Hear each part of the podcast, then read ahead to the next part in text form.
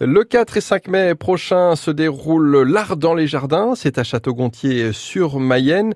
Un événement proposé par euh, Le Garage. Monique Rétéché, vous êtes euh, directrice artistique de l'association Laga qui propose hein, cet événement. De, quoi il retourne exactement? Qu'est-ce que c'est que l'Art dans les Jardins? C'est une, euh, une manifestation qui a lieu donc dans notre quartier et aussi dans deux autres quartiers de la ville de Château-Gontier. Dans ces quartiers, des propriétaires propriétaires de jardins privés acceptent d'ouvrir leur euh, jardin pour accueillir des artistes, des artistes euh, locaux, des artistes régionaux et des artistes nationaux. On a fait pour la première fois cette année un, appel à projet. On a eu 27 dossiers, euh, on en a retenu 14. Il y a un un photographe, il y a des sculpteurs, il y a euh, un peintre.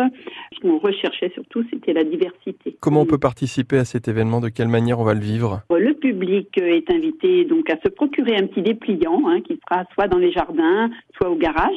Donc il y a euh, un, un, itinéraire hein, qui pour euh, si on veut tout voir. Si on veut tout voir, il faut vraiment y consacrer toute son après-midi. Chaque édition, nous invitons bah, l'avenir finalement, notre avenir, à, exposer aussi donc une école ou, un atelier euh, d'art plastique. Et là, cette année, c'est le service jeunesse de Château-Gontier-sur-Mayenne qui va euh, exposer dans un des jardins.